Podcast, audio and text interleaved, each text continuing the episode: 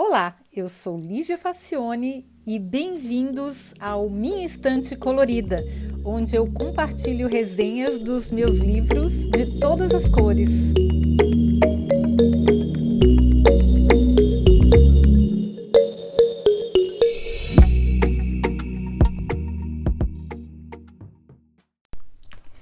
Hoje a gente vai falar de um livro que se chama The Psychology of Time Travel e eu fui atrás desse livro porque li elogios de várias pessoas em todas as redes sociais que participam.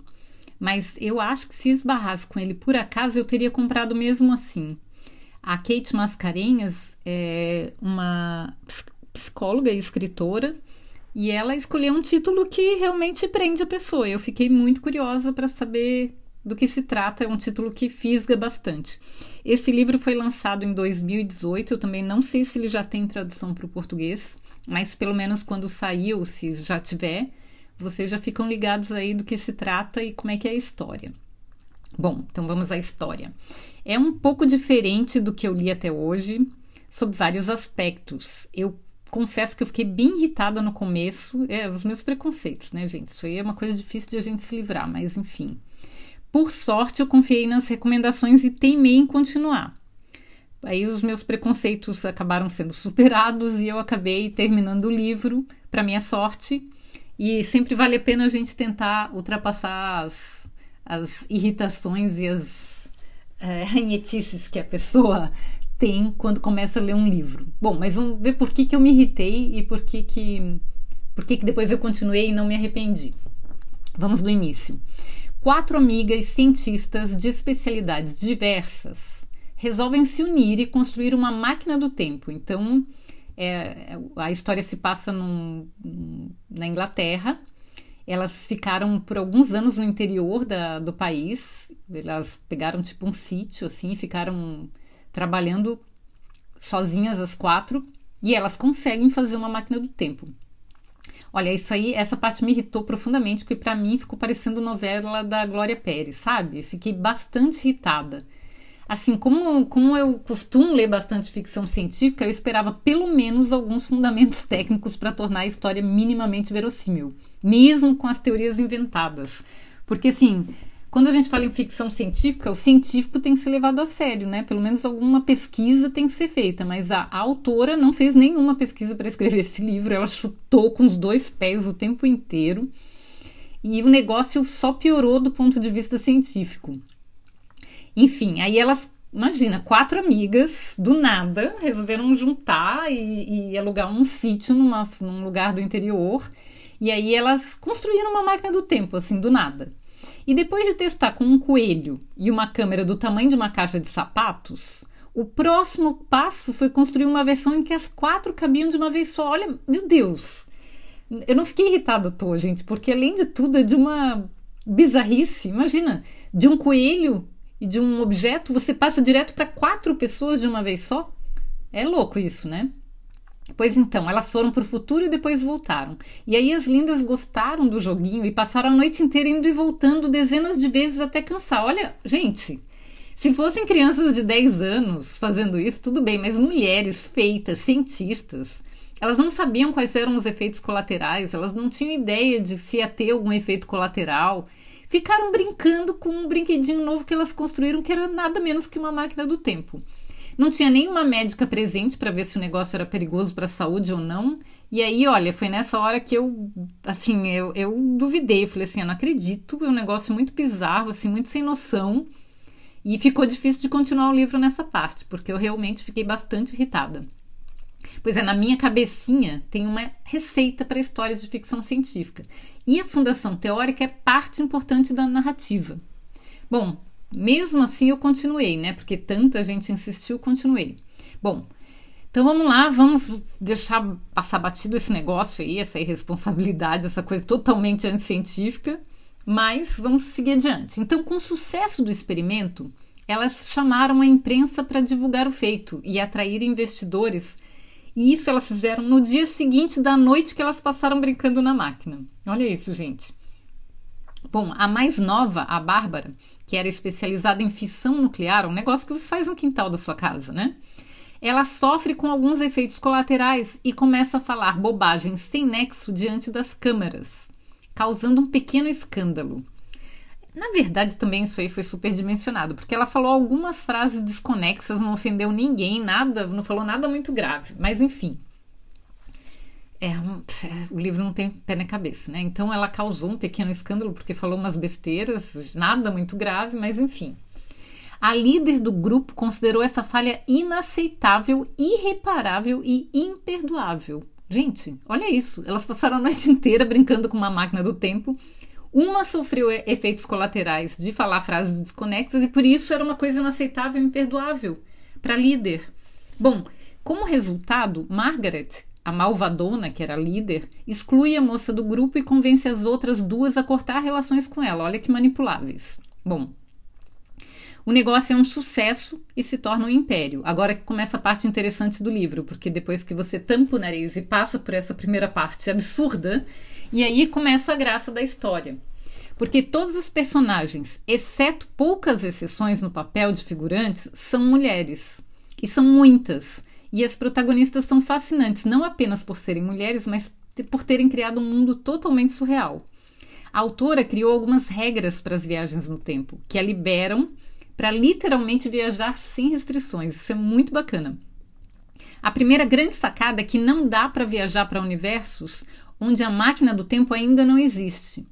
Então você não pode voltar ao passado antes da invenção da máquina do tempo. Eu achei essa coisa inteligente, eu achei esperta.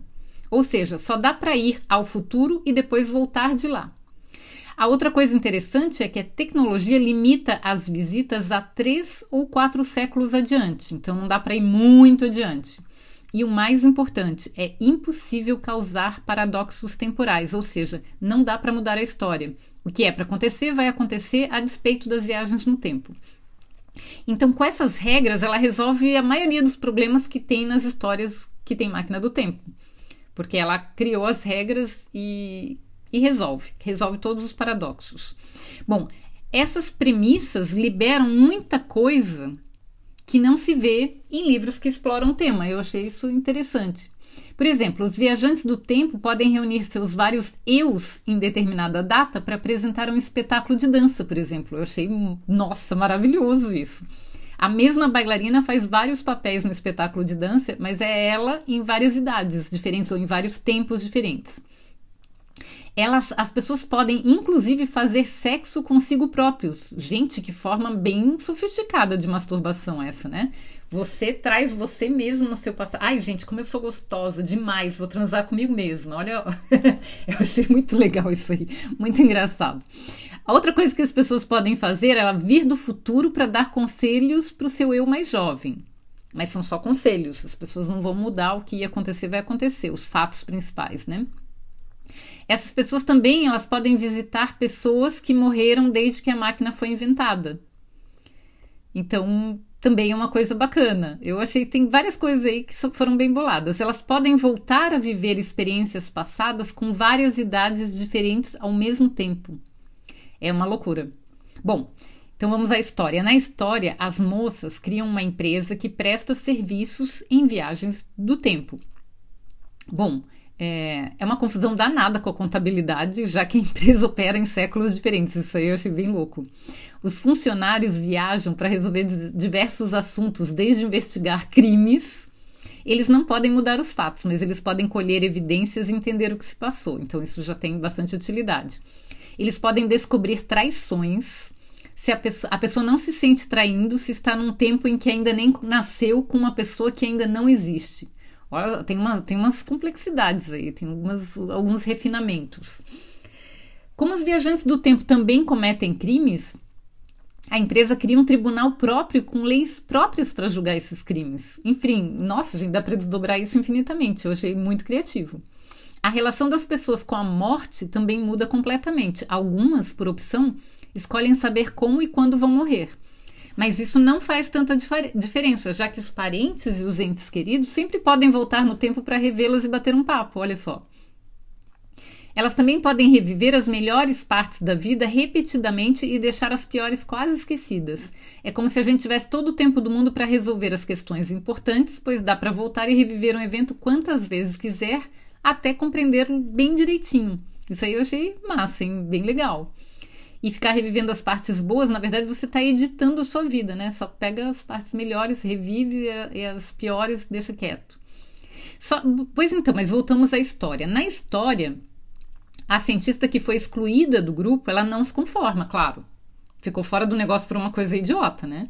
A, a neta dela, que é uma psicóloga e tem muita afinidade com ela, acaba atendendo uma moça que foi testemunha de um crime brutal, cuja identidade da pessoa assassinada é desconhecida. Olha que louco isso, gente.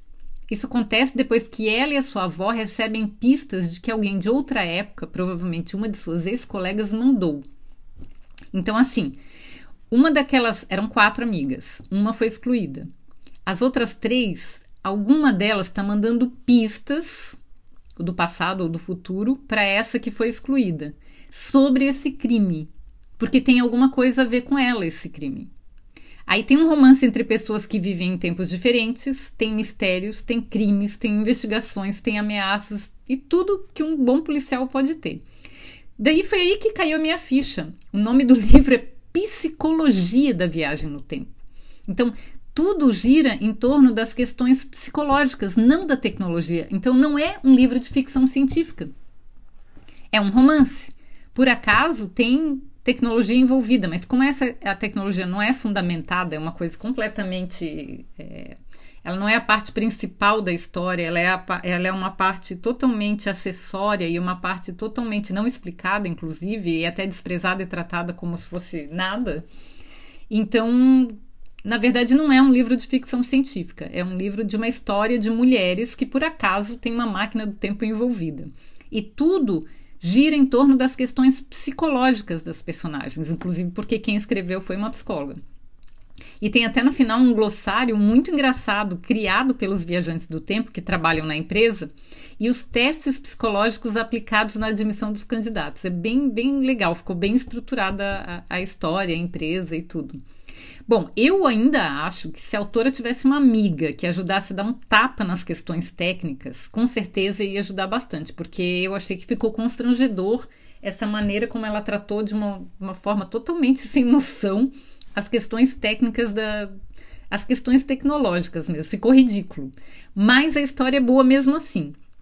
Então eu recomendo o livro, se você tiver estômago para passar por essa parte absurda da, da máquina do tempo, que é muito bizarra, mas a, a, a construção da empresa, das regras da empresa, dos desdobramentos possíveis, daria até para, sei lá, sair uma série, porque é muito bem sacado é muito bem bolado e o que eu achei muito legal é que todas as personagens do filme ou do livro são mulheres.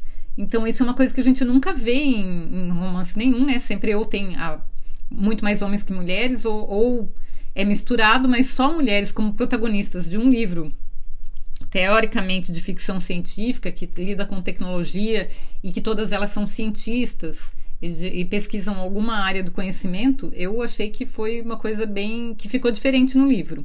Então, se você, como eu falei, se você tiver estômago para passar por essa primeira parte e ignorar os furos da, da, da fundamentação da, da máquina do tempo, é, e até nem era difícil de ela fazer, né? Porque já tem tanto trabalho escrito sobre isso, tanto livro, que ela podia reaproveitar alguma tecnologia, mas enfim ela não quis dar bola para isso porque ela achou que não era importante. Eu acho, continuo achando que seria importante, que o livro ia ficar bem melhor se ela levasse um pouco mais a sério, se ela fizesse parceria com alguém que entendesse dessas questões técnicas para dar um, um reforço mais sério no livro. Mas olha, acho que daria um bom filme e talvez uma boa série. Eu, eu penso que ficou muito bacana o resultado final e acho que vale a pena você investir e se divertir um pouquinho com esse livro. Tá bom? Eu espero que vocês tenham gostado e até semana que vem.